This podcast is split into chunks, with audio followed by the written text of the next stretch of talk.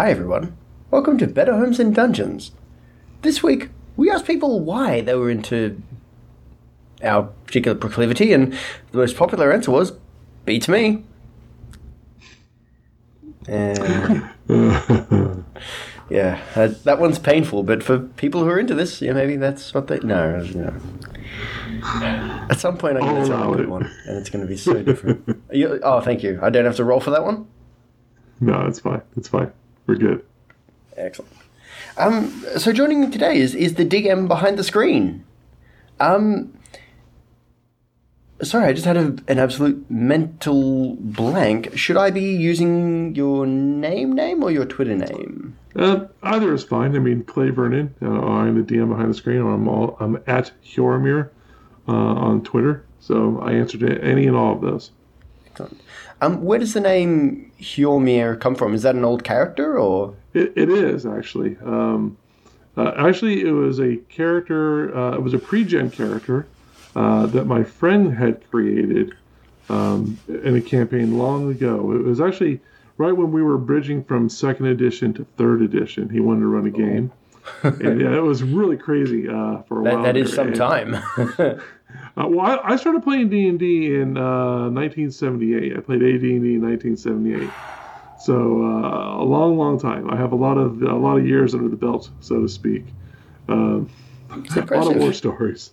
Uh, but yeah, it's a character that my, my, my friend created. It just became a very that can't you know, you, you know if you've been play, playing these games for a while, every once in a while. I mean, all the campaigns are fun, but every once in a while a campaign will just seem magical, right? Like like the whole group, the whole table is clicking, everyone is completely into the story and their character, and you feel motivated, and it's just uh, a super exciting time. And that's what this campaign was. So it's just a character that stuck with me, and uh, it kind of became my my name handle, right? Because you know this is before the internet has really taken off in, in the gaming sphere like it is today. So I was like I was making accounts everywhere, and I was just using it everywhere. So uh, yeah, old character.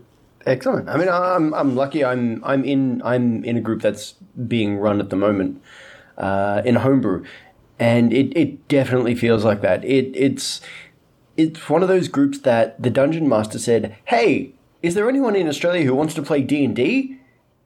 And a whole bunch of us all just like chucked our hands up, like, "Yeah, I want to play." Well, yeah. And pardon? I said, "Yeah, I'm green." Yeah. Um, and it was just like a and and we've been playing for a bit over a year now and it's been going amazingly well. Like, I, am one of those people that is kind of like an almost like eternal dungeon master. Mm-hmm. Um, so yeah, it's been really cool, and I'm actually running majority of the people in that group now through a Kobold press campaign, Tales of the Old Margrave. Okay. Yep. Uh, and the the weekly podcast group I've got, um, we're playing like a homebrew uh, version of Curse of Strahd that's kind of like, what if this was like a western and a steampunk thing? Oh, fun! Yeah. Um, yeah, yeah I, I, I, I, for a long time, I was pretty much the, uh, you know, the proverbial DM all the time. I, I was the guy uh, running all the games. I'm really fortunate right now. Um, I have there's at least four of us at the table uh, that are willing to jump behind the screen and, and run games. So we rotate pretty pretty often, kind of like on eight-ish week stints. We'll, we'll we will rotate DMs and go back to you know it's not the same campaign. We we keep on hopping between the four campaigns as DMs take breaks. Um, so it's it's it's, it's, it's nice because we keep everything fresh. Uh, when you're not actually when you're not active, we can spend time prepping for our next stint. Mm-hmm. Uh, so it's it, it's a really good situation for me right yeah. now. I mean, you, you could run like good little mini campaigns or even like a couple of different campaigns at once. Yeah, we we t- so my table tends to be homebrewing uh, uh, centric and and long form campaigns where we will play the same characters for years at a time. Um, because that's, that's, the, that's what we like. To, we, we like to see kind of that long plot development and story development. Um, it's just one way to play. It's not any, it's not necessarily any better than than than one shots or or short little stories. Uh, it's just what we like. It's the juice. Look, it, it, it's a cool way of doing it, and if you if you've got a group that where you, you can have that consistency over years. I mean, I, I know, of, I mean, I've got one group that we haven't played for about eight months. And so we had not played for like eight months. And then we had one session which went really, really well. And now it's just like, it's that time of year when it's like, look, everyone is just shit crazy busy. Yep. And we're all parents, we're all dads. Right. So it's kind of a case of, all right, um, does anyone have time over December? And everyone's like, no. Yeah, I mean, adulting is hard, right? Adulting always gets in the way of fun. Um, you know, we, we play on a on a weekly basis, right? We, it's kind of like bowling night for us or, or poker night. Uh, we just kind of establish that. But sometimes people are going to miss sessions, and you know, because of work or life, family, you know, all these things happen, and we just kind of roll with it. We try to put we try to play weekly, but uh, like you know, because just like you're saying, the holidays are crazy right now. We're about to take a three week break uh, because of the holidays and, and people going on vacation, that type of thing. Uh, one guy I, I, I play with, uh, I started playing with in the second grade, uh, and I'm still playing with him today. So, uh, long, long time at the same table with, with some of these guys, decades. No, um, I mean I'm pretty similar. Like we're, uh, I, I'm taking. I mean this is my this is the last thing I will be releasing before Christmas, and it's going to be the last thing I release for maybe three weeks Right. because I'm sorry, I'm going away. Uh, look, next week's Christmas and everything is like, look, I'm not gonna make anyone do anything, but the week and the week after that, like for a lot of that period of time, I'm gonna be somewhere where I don't have the internet. You're not going to go to Hawaii with the prime minister? no. No. Hashtag not my prime minister. Hashtag I didn't vote for him. Hashtag. Oh, and this is something I don't know if foreigners will get, but hashtag where the bloody hell are ya? Okay, sorry, sorry. I, I, To- think- to- I to think we ex- understand. to explain that to all US citizens and, and people from all over the place, um, our Prime Minister, Scott Morrison, was for a while in charge of Tourism Australia. And he came out with an ad where a young lady who had a career in things after this that got really popular pretty well finished an ad saying, Hey, we've done this for you, we've done this for you, we've got this ready for you. And she just asks, So where the bloody hell are ya? And I don't know if anyone was like impressed with this. It was more just like, but it, but it was one of those. It's so bad you need it's it's a train wreck, and people always want to see it. We know something about train wreck politics in America, so Yes, I feel you. I feel you. I can I can imagine. Um, although there was one. There, there, okay, so we, we to, to kind of like move on from this, but in a, in a way that's kind of funny. Um, in Australia, we also have a uh, a part of Australia called the Northern Territory, or the NT, as it's otherwise known, because you know we're lazy Sure. and they brought out an avatar and you can find this and this was their official thing this is what the government produced and it says c the letters cu tiny words in the big letters nt There you go. and so think that through. admittedly brilliant but not acceptable Sure. Funny. And uh, if you don't know any Australians, I've just described all of us in one go, There you go. and the drinking. Um, but yeah, we're not, we're not here to talk about that. We're, we're here to chat about D and D. Um, now you've you've run a heck of a lot of tables, I assume. Uh, You said that homebrew is is very very much your thing. Um, what what kind of when, when you sit down to homebrew a thing, where do you start? Well, that's a pretty big question. Um, I know. you and, and it's evolved over the years, right? Like, I I mean, certainly um, early on when I started homebrewing, it was just like you know, you would read a like I'd really like to read a fantasy book, and I'd be, oh, I'm really motivated by this, and I want something kind of like this in my D and D game, and I would kind of just kind of hack something out of there so I could I could get elements uh, of things that were that I found interesting into the game.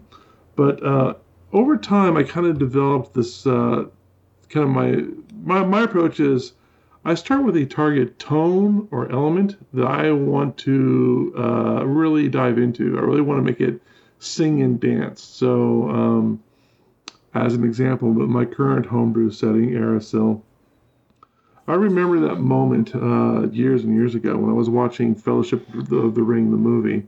Uh, and there's that scene where Gandalf uh, he leaves to go to uh, Isildur or Minas Tirith and read the scrolls of Isildur uh, to mm-hmm. determine that the, the ring is the one ring. Um, and that was kind of a really poignant moment for me uh, as a viewer because you know, because I'm always thinking as a DM when, when I watch these types of movies, I'm like, at that exact moment, history really mattered. Like like it brought the history of the world forward in such a way that I thought, what an interesting element, right? Like obviously when we when we play D&D games, you know, we see history as a thing like okay, it's an ancient society, you know, and underground somewhere, you know, some people who lived 3000 years ago they built a city or a dungeon or whatever. And, that, and that's and that's great. Uh, but I really wanted to take that idea of having history inform the world now as a, as a very powerful element. Uh, so I use that as kind of my core idea of everything I'm trying to do in this campaign is, when possible, will circle back to the idea that what is happening today, although maybe largely understood, is informed by the sins of the past, the things that happened before. Hmm. Um, and what this has done is, in, in, in my current homebrew campaign, it's gotten to the point, Josh, where when they find historical documents that are accurate, it's like a form of treasure to them because they literally have these folders full of documents of little pieces of information uh, and they sit there and, and they cr- try and cross-reference and they're just peeling the onion to get at the truth at the larger things that are happening in the setting uh, one of my players actually wrote an exegesis on a can paper I, can i interrupt and say this sounds absolutely amazing i'm very much about this I think this far? is cool. So you, you had my curiosity, and now you have my attention. Uh, so yeah, uh, it, it creates a new type of treasure, right? Where mm. it's not just about the magic sword. Everyone loves the magic sword, and that's cool, and I, and I certainly give those out. Uh, but even though the weapons and magic items I give out have a place in history, and all these little things that they, they, they, they, piece together, little pieces of clues, and you know, I, am I'm very much a proponent uh, when it comes to DMing of show don't tell. So I will give them little pieces of information, and, and I will try and connect the dots to them right? I'll just leave them there and I'll, I'll let them percolate. Um, but eventually, you know, one one of the players will be sitting there and something will happen in, in the game. It'll be looking at notes from, you know, eight months ago and we'll have that moment and they'll be like, holy crap. And, and all of a sudden they'll just realize uh, the, the level of evil that is going on. Uh, I love that moment as a game master, right? When, when your work does all the work for you. Like I didn't have to ram it down their throat. I didn't give people a 20 page document to read. It's shown over time from session to session to session. Mm. And all of a sudden something will click together for the table and the players are panicking because they realize uh, the truth of the deviousness uh, that is going on. I love that moment. Um, so yeah, uh, that's the kind of way. So when I start homebrewing, that's what I do. So like if you think if you think about some of the very popular D and D settings like Dark Sun, Mm. Dark oh, Sun. I, I, loved Dark Sun. That video right, game was the bull. Dark Sun, it was great. Spelljammer, Planescape, you know, all these heavily the- Ravenloft, right? You were just talking about your your, your Ravenloft homebrew, your your twist on it. Like all those campaign settings, the reason I love them because it takes uh, an element or a tone and it informs everything. Like everything in Ravenloft is gothic horror, right? Everything in Dark Sun is about you know the scant materials, the blazing earth, you know um, it just it just informs the role play I, I just had a bit of a, a, bit of a naughty idea for um for, for the for the thing you're playing in. What you could potentially do is get your player characters now to pick one of like the big historical figures in your world level them up onto level 20 say guys you're playing at god mode sure level 20 and they get to like enact some of the things. And then later on, you can release like little notes about what these people did, but because it's been so long, it could be, well, you know, the hero of this piece was, you know, this character. But because it's been so long in history, they actually come out as a villain. Yeah. Yeah, well, I mean, it is funny That would history is, is it is interesting how, interesting how history is determined by the victor, right? Hmm. You know, like the victor will write what people will accept as truth, but the, the real truth can always be something different.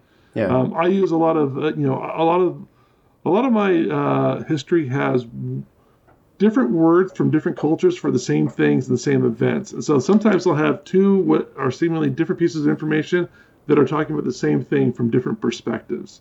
Uh, and so they don't they don't have that mapping.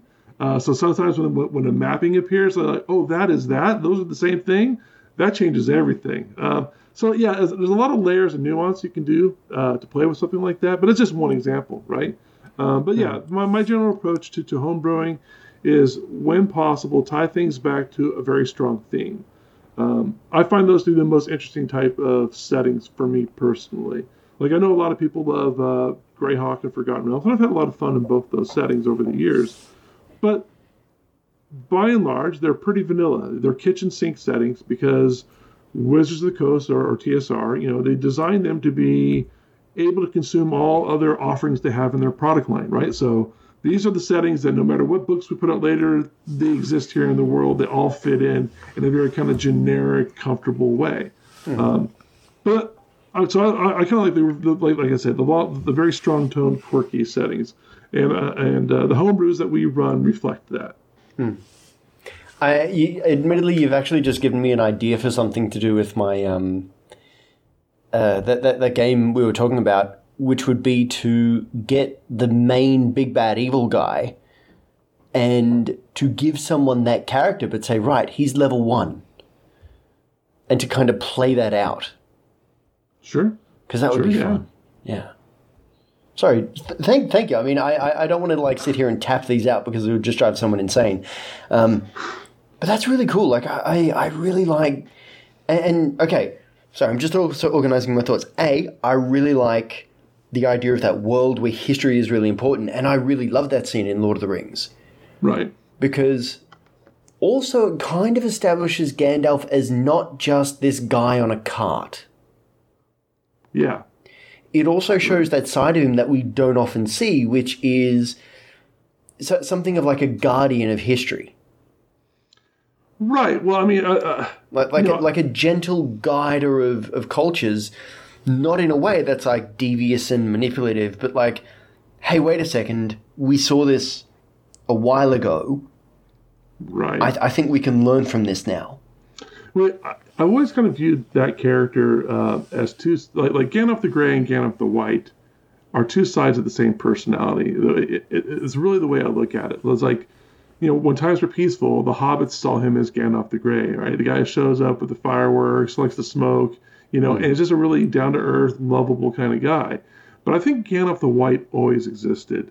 I think because being, uh, I don't know how, how, how deep your your Middle Earth lore goes, but being one of the Istari, one of the wizards, uh, he had a responsibility from the very beginning, and he, of course he's aware of these things. So while on the surface, the you know the Shire views him as this traveling uh, sideshow magician, uh, you know when he goes to to uh, Minas Tirith to look at those scrolls, I think that's Gandalf the White already in action. It's just that it's it's two parts of him. And so when he dies, you know, uh, fighting the Balrog, and he comes back, he's got no time for Gandalf the Grey anymore, right? This is the hmm. you know this is the end of the third age. That, that that is a very cool interpretation of that. so No, the the other idea I had once for a game, and I I'm told someone else on this, was to play a game with only clerics, and it was essentially going to be okay. You're not going to be playing the same characters. You, you're going to be playing the same characters for a while, but at some point we're going to skip ahead a couple of hundred years, and you're going to have different characters. And because it was the idea was that it was going to go over like a couple of millennia, I was going to call it clerical errors, and that's also because I have a terrible sense of humor. that's cute. No, I like it. I Um, Thank like you. it. but I also look at that and say, like, Josh, you don't have time. Your children need a father. Your wife needs a husband. Uh, yeah, no. you're in enough groups. You're doing enough with your life. You're about to do more. No. Um, but but I like the idea of creating a world with that kind of history, but potentially even like say putting the player characters in charge and saying, look, what would you make of this? How Sure, how yeah. would this inform your character? Yeah. It- it- Because it, admittedly, I think one of the things that um, you, you mentioned Ravenloft and, and, and what I've done and whatnot um, to make it, you know, more cowboy hats and long cloaks. Um, a, we all need a cowboy hat and a long coat. They look great. yeah, they do. Um, because the thing with Barovia is Barovia has a rich history, but the player characters know nothing about it. Right. My homebrew world has something of a history, which I'm changing and updating all the time.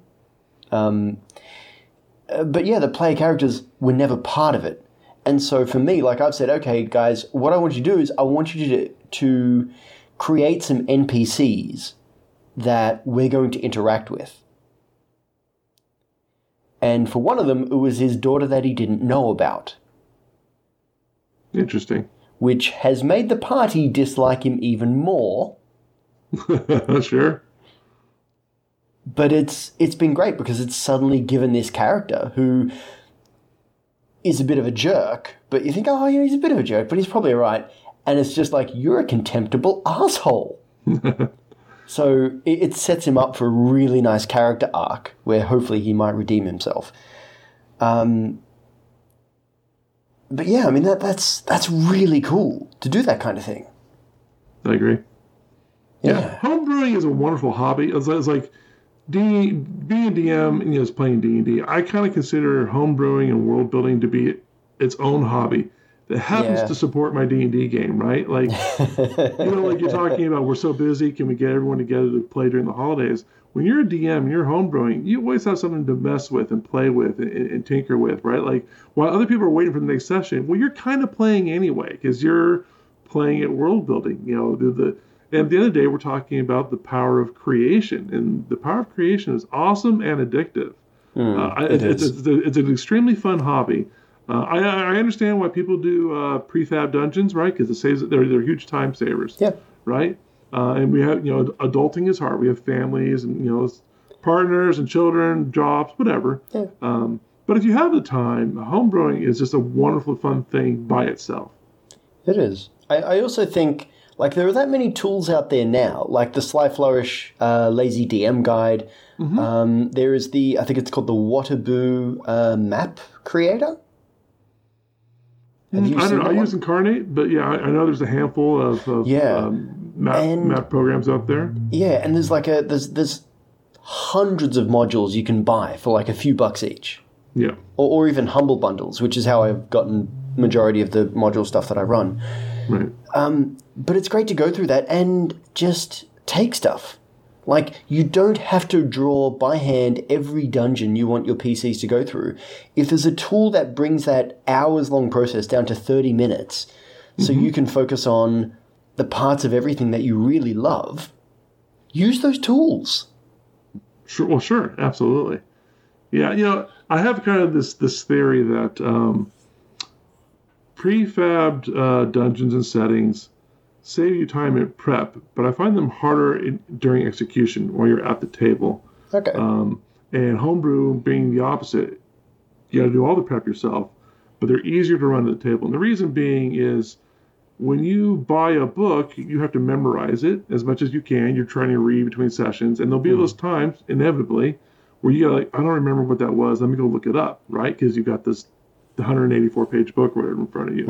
But when you homebrew everything, it's it's all in your it's already in your skull right? Because you took the time to work on it. You're, you're therefore you're more intimately familiar with it. Uh, and when someone asks you something you, other than an occasional maybe you know proper name or whatever like you know the setting you know the material because it was your material in the first place. So the, the likelihood of you needing to look something up during execution is very low right? Because you did the work. Yeah. uh, so it's, it's just that's how i think of it anyway But, there's, there's uh, pros and cons to both Yeah, I mean, and, and also, I mean, I think there's no problems with going off book. None at all. I certainly agree. There are certainly those out there who don't agree, right? There- Well, there, there, there, there, there- is certainly a mindset with some people that's like the purity of the dungeon as it was presented. No, no, I agree. Thank but, you. But there are, but there are Sorry, players that, who that say, well, you just, a- that, cheated, that was right? just a You reflex thing. Clay. we, we, we can't play around with our imaginary world. Then what Right. good is it? Right. Yeah. It, it, it you know, but there, there is certainly that contingent of people that say that the more you homebrew, the, the, the less honest your version of D and D is. yeah, I know. Well, I hear you. okay. I feel you. I a couple of nights ago, um, and this is a really good segue. Just watch, just watch. This is going to segue like nothing, like beautifully. A couple of nights ago, I started running um, a module called "How Orcus Stole Christmas," and I was running this for you know my son, uh, my nephew who is from overseas, who's staying with us as as, as an exchange student, um, and a friend of mine from church and his daughter. And this is her first time playing anything like this. And you know, so she she's trying to figure out how she wants to make a character. And she's like, "Oh, you know," and I'm like, "Well, okay, wh- who's your favorite character from like comic books or movies or books or, or TV or anything? What, who's your favorite one?" And she said Rocket Raccoon. And she's like, "Uh, "Is there like a raccoon thing I could use?" I'm like, "We can homebrew it. That's fine." And here's the thing: there's going to be someone out there that's like, "Oh, there's no raccoon people," and it's like, "Yeah, yeah, yeah, dude, halfling, there are no fireballs either, right? So, halfling, right. keep the size, keep the lucky, keep all that kind of stuff, and just give it the the the, the D4 claw thing from Tabaxi. Yeah. There you go. You, you've done it. I mean, and and look, you've, I mean, you, you haven't imbalanced it. You haven't, you know, made a stupid world destroying change to anything. You've just said to someone, sure, let, let's find a way to make this work. And it's funny, like, I've only really been playing again for the last two years, but it's kind of just been like, it's, it's taken like these year and a half just to get to the point where I'm like, sure, you know what? Chuck it in. We'll look, throw it in the ring. We'll kick it about, and we'll make it into a shape we can all agree on. Right. Yeah, I mean, I certainly, you know, res- I respect the power of balance. Like, if things are too skewed one way or another, it can ruin fun. But at the same time, I think about all the fun we don't have in the name of balance, right? Like, mm. we're so concerned about balance, it's, it's, we'll, we'll, we'll be hesitant to do the fun thing because was it really balanced? Who cares? But at the end of the day, if the goal of the game is to have fun, and I assert that it is to have fun, uh, a little imbalance is just fine. And you're right. Uh, if you get it out there and you say, "Whoa, that's not a little imbalance; it's way unbalanced," we didn't we we didn't anticipate how these rules would intersect like this when we came up with this thing. We'll change it. Fine, yeah, because it's because it's now it's now ruin, ruining the fun, right? Yeah. So you just you just roll with the flow. Um, yeah, have fun. That's that's the goal. Let's have Yeah. fun. And, and on the subject of um, holiday modules, Mm-hmm. see people, that's that's the segue. See how quick, how good that was, smooth. Um, so yeah, I, I'm running how the Orcus saved, uh, sorry, stole Christmas, uh, which I bought from Humble Bundle, which unfortunately has since run out. Um, and it's very funny. Like it, it references a lot of pop culture icons in this adventure, and I, and I like that. I'm I'm chilled out enough that I can go, you know what, yeah, you want Jack Skellington in there? Let's have him in there. That'll be great. And also I got to sing part of the What's This, What's This song at a D&D session. So, I mean, look, everyone won, Right. um, except for the people who had to listen to my singing because it's not very good. Um, but looking at holiday modules, like, what do you... Like, I, I like the idea of Christmas being one. Yeah, um, obviously it's that time of year. Um, yeah, when, we, when when you first reached out, you said let's talk about uh, you know some holiday modules, and I'm like, well, we can certainly talk about them, but you know, being a home brewer, it's not my normal wheelhouse where I would buy one, but I would certainly create one Okay. uh, if that's something I wanted to Yeah. do. So, uh, my I guess my thought here is, you know, just like I was talking about, how do I homebrew a setting? We can just take that same approach with an adventure. Like, okay, we're going to use the element of Christmas, and we're going to try and create something fun and kind of interesting out of that. Uh, it might be a little tongue in cheek at times because you know we're trying to jam Christmas into D and D, uh, but that can be it's, it's a fun exercise in and of itself. Um, so usually my approach for something like this, now that we uh, agree that you know Christmas is the thing, is to start kind of uh, coming up with some uh, like what are some tangible items or ideas out of Christmas that we can use as elements in the adventure. Uh, so certainly Santa Claus is, is a pretty easy one, right? Uh, Yeah. Christmas tree is pretty easy. Um, flying reindeer, okay, that, that could be a monster or something, but we'll just say reindeer for now. Um, you know what, what? Something that seems kind of interesting to me. That's kind of a hidden little thing in Christmas that might be fun to play with, is the idea of Santa Claus's list of who's naughty and who's nice.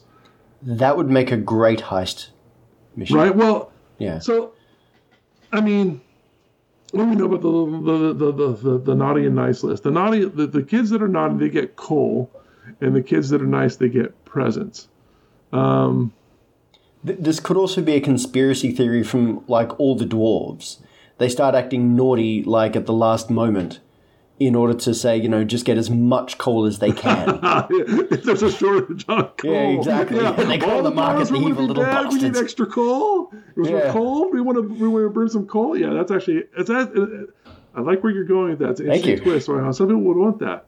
Um, so I mean, obviously, you know, we want to make this an an adventure, right? Um, So we need some danger here uh, and some to, to, to mount tension. My idea of D and D is you mount tension to, to bring adventure, and characters do heroic things to release tension. Um, so uh, I'm gonna, I'm kind of thinking like we'll turn this on its ear. Like, you know, I think it's pre- pre- pretty easy to paint Santa Claus as an elf, right? Because that's kind of classically how he's thought of. But if we change that and say, okay, maybe not an elf, maybe um, something fey.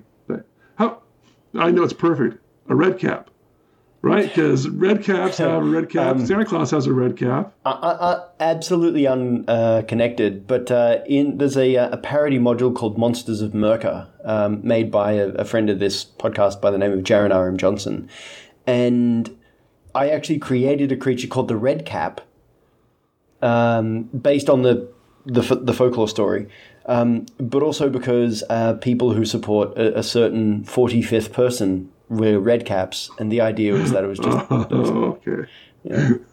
funny, funny. Josh being mean. um, So, what if this red cap? How, so, how does this red cap play with the list? Right, we already talked about the list, right? And the, the naughty and nice list.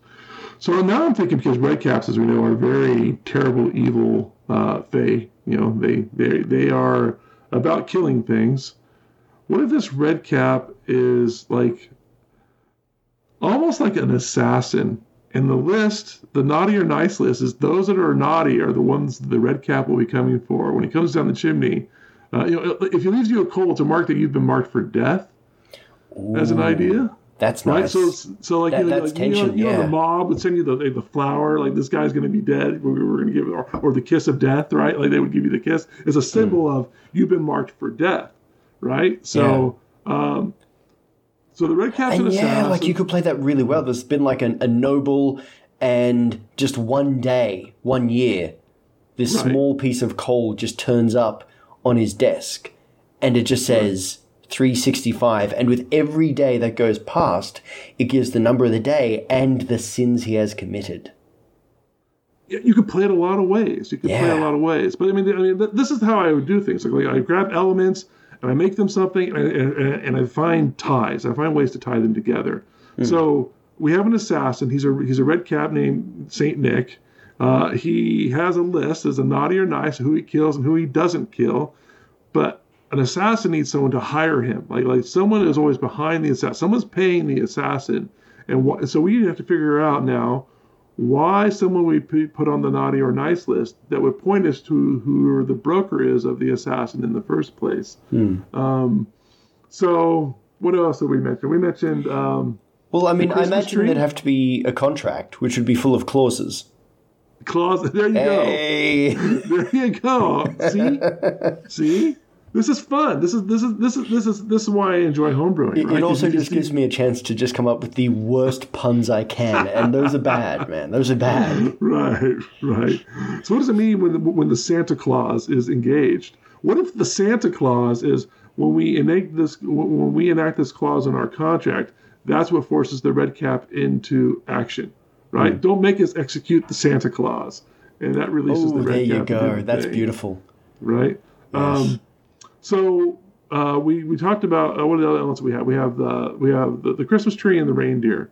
Um, so my idea here, you know, we, is to, to think about like, like like I know like the Grinch stole the tree and that and that was stealing Christmas. So maybe the tree is the thing that Can, people. can I just add one little detail about the uh, the red cap assassin? Um, Mm-hmm. It could be kind of like his proviso that you know he's mounted on like a say a white horse or some such, and he kills people, say outside in a field, because then it'd be a one horse open sleigh. oh my gosh! There's some, I don't know- if I'm willing to go that far. one of my friends is like going Josh, to hit me in the face when they hear bit. that one. wow. I felt like I got punched in the nose there. Okay, hold on. Um, Sorry. no, no, no, no. So, you know, when you see when you think of trees in D and D, uh, druids are an obvious connection, but maybe it's a little bit too obvious. Uh, when you have trees, you know, maybe the Christmas tree is is like a treant, or maybe the Christmas tree is the tree of a group of dryads Yeah. um, that want to protect the tree. There's um there's also some stuff in the Margreve um thing that I mentioned because it's it's set in like Slavic forests. Um, there are these guys called Leshies, and they're like dude dryads. They're like old Okay. men of the forest, Mhm. and there's something called there. But there's also a race called Pineys, um, and they're like a half plant, half tr- half person, um, humanoid, and like to the point where they no longer eat, but they photosynthesize. right. So like, there's a whole race that you could have there. Is like you know, we, we, we are guardians of the pines, kind of thing. Yeah. Yeah. Well, so um, now we have to kind of like so if the tree is the MacGuffin, like that's the thing that the dryads or the druids or whoever cares about. We have to figure out what the people who are naughty, who are on the naughty side of the list, what they have done to, to endanger or upset the, the, the people who protect this tree. So it could be uh, expanding landowners who are deforesting, uh, you know, outside of town, and they're getting dangerously close to where this sacred tree uh, lives as an idea, right? Um, so, you know, from a high level, we have like now we have a number of kind of Christmassy things that we have kind of loosely tied together, but we need to find ways to how, like how are we going to use these to create moments of adventure. Now, I think a, a, a lot of DMs fall into what I think is a little bit of a trap. That it's very easy to say, okay, I'm just going to string together five combat encounters, uh, and I love combat as much as the next person does. I really do. Combat's a lot of fun, but I think when you're looking at adventures, we have to consider all three pillars, right? You know, classically D&D 5e calls the pillars combat, social, and exploration. I kind of changed the word exploration to mean discovery. Anything that is not combat or social means you're traveling or you're learning something, right? So we could say, I'm going to take the list. The idea, if the players can get their hands on a, a, the list or a copy of the list, that in and of itself is exploration, right? That that's discovery. This is this is this is interesting information, but they don't know why people are on the naughty or the nice list. So this this opens up more exploration to them. Like part of the adventure is going to be trying to unravel why are some of these people being killed? What is the common thing between them? Uh, and so, so now we have all kinds of social things we can do based off of that as they go around town investigating what is the thing that links these people on the naughty side of the list together. Also, with the dryad thing, um, it also means you can uh, incorporate elements like holly and mistletoe really easily. Absolutely, absolutely, uh, yeah, of course, of course. Well, I, I, I do like this. I mean, Druids are- are there any- classically uh, uh, yeah, yeah. I mean, th- this is just you and me spitballing, but I mean, Right. like, because uh, sorry, a while ago I wanted to do like an Easter adventure, and I wanted to try and find like all the pagan stuff connected to Easter, right, um, because like there's there's some good stuff there. right. There's some really Yeah. interesting stuff. Um, didn't manage to get it done and didn't really look at it. But I mean, when you look at Christmas as well, like, um, have you read Terry Pratchett's Hogfather? I have not. I have not. I, Sorry, I think my facial expression was a little, over, a little I have not overhand. are, are, are large. yeah. Um, look, uh, there's also a BBC like TV version. It's like a two-part miniseries thing. It is great. Um, but it good it is essentially to kind of spoil it a little bit. in, in this um, fantasy world, the Discworld, they have a version of um, Santa Claus called the Hogfather, and he has gone missing. And so, in order to save Christmas, Death dresses up as Santa. Hilarious. Look, I think that's all I need to tell a lot of people to say, look, you will enjoy this. It's funny as hell. It's really intelligent. And Pratchett was he was he was a very very good author, particularly like his mid late stuff was really good. Um, but whenever he wrote things like this with death, he would always like kind of look at why humans decided that this was a good idea. And a lot of the pagan imagery and a lot of the stuff that we get from Christmas is, um, when you look at some of the origins, it's it's really intense stuff. Um, hmm, pardon me, sorry. Like when you when you look at like when Christmas would take place in um, Europe, um, it was not a time of plenty. Okay. It's it's dead of winter. Okay. Oh yeah, that makes sense. So, and and his version of it, like Ho- Hogswatch, is like when you start killing pigs that you've been fattening up all year, and that is actually, I mean, if you've if you've read anything about this, it's really fascinating. Like, um, I was reading an Anthony Bourdain book, and he was talking about bit and content warning people. This might get a bit gross, and I'm very very sorry. Skip ahead three minutes. Um, but he's at a like a pig slaughtering uh, party somewhere in Europe, and he's talking about the fact that they use all the pig. like they they will hang it up by its back feet. They'll they'll cut it open, Sure. and they'll make soup from the blood. Sure. And they will just like everything that you can eat. Like everything on a pig is something you can eat. right.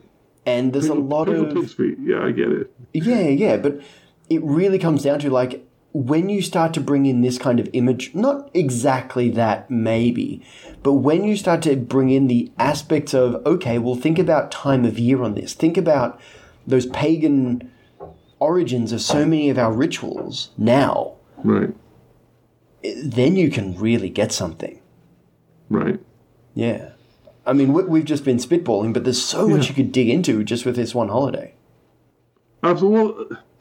And, and and that's so the nice thing the nice thing uh, about working with a theme an element you know a tone whatever your theme is is that it does a couple things one as we uh, as we sat here it generates its own ideas right we just started naming things associated with the holiday and we're just grabbing them grabbing them or, or we're tying things to them but the other thing it does is is uh, implicitly creates cohesion between the elements back to the players, right? Because we started with a thing, and that thing informed all of our design decisions.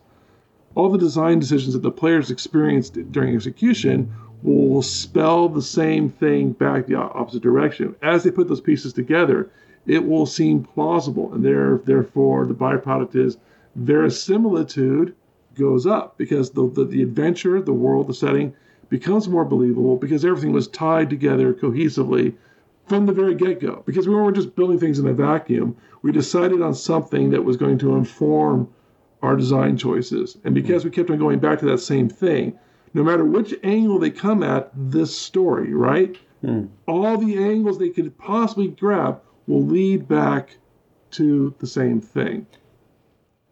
You, you could even say do like a um, sorry you, you've now just got me thinking and I'm just like you know saying stuff out loud. You could even do like a horror thriller version of the Death House from Curse of Strahd, but with the Krampus is hunting the party, Absolutely. Absolutely. which I think you'd need a, a pretty you'd need to have a very very strict set of like content and consent in place. It's like look, what are the bad things your character has done? What haunts them? Sure. And you know, the DM would have to say, "Look, we're going to play with this."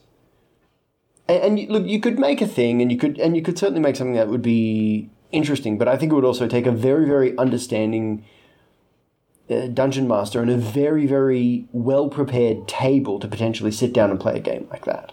Well, yeah. I mean, obviously, we all want different things from these games. When we get into into themes of horror, and especially personal horror to to, to, to characters, uh, I think it's completely fair and right that some players are not interested in that kind of noise, Yeah. right? They, they don't I, I want don't. it, I don't know if I would be actually. right? And, and you shouldn't jam it down anybody's throat, No. right? Because again, the goal being we're trying to have fun. Yeah. So if that is not someone's, uh, you know, flavor of fun, don't do it. But, uh, my, yeah, my, my point being is going back, you know, to where we were in the conversation is uh, the tone, sticking to a tone, an element, uh, you know, a, an idea, and having it inform all of your design decisions creates implicitly creates cohesion. Uh, and makes the, the everything that much more believable. It's because I'm sure we've all been there as uh, DMs. Like, I have this cool idea, and I'm trying to fit it into my campaign, but it's kind of a square peg in a round hole. I really like the idea, and then I find myself trying to jam it in, but it doesn't really fit. It doesn't No. really fit because I because I created it in a vacuum, right? Because it came from the outside as opposed to coming from the inside design.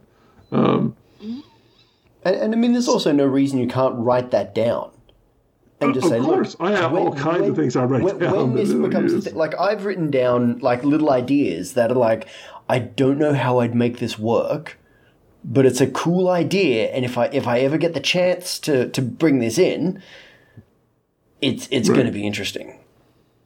But but, Yeah. but letting your letting your play characters also, I mean, the, the way they interact with things, I mean, that's that chucks a that throws bags of material at you, Yep, yep. which I think is cool.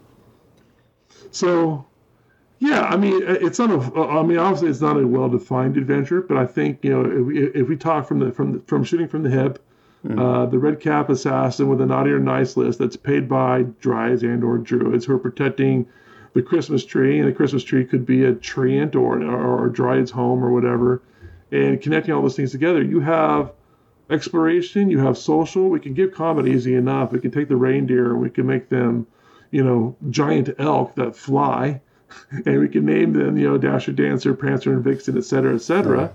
Um, and maybe, maybe, uh, you know, the red cap rides a couple of these things that pull a sleigh, and in the sleigh he will put the bodies in uh, that for for his murder victims, so he can get him out of there. And maybe he has some magic that he can go up and down chimneys. Um, you know, and, and then pretty quick with those elements, uh, you've got a pretty well-rounded adventure that will hit all three pillars uh, and all tie back to Christmas at the same time. Yeah. Um, so, Yeah, that, that'd be cool. Um, and also just going through some of the things that people said on, on comments on Twitter and whatnot. Uh, Kim Hanley said that um, she had a, uh, a DM that ran them through a Christmas, sorry, yeah, ran a group through a quest line that started out with Halloween and slowly slid into Christmas. And they said it was subtle and they didn't catch up until the very end. And I think that's beautiful.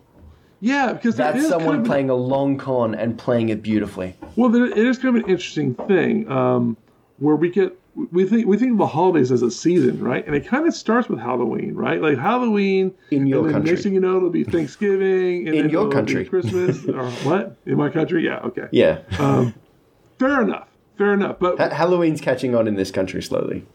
but well in, in america we kind of think of the holidays like there's like the holiday season. Like it's like it's its own season because there's so many of these prominent holidays that are strung together. Even new year's right? Like it goes from halloween to thanksgiving to christmas to new year's eve. And we have all those things packed together because there's all kinds of food and parties and such that are going to mm. happen through that thing. So i like the idea of what kim's saying is that this dm of hers kind of said, let's let's look at let's look at the holiday season as the informant thing for this stretch of the campaign. I think it's brilliant.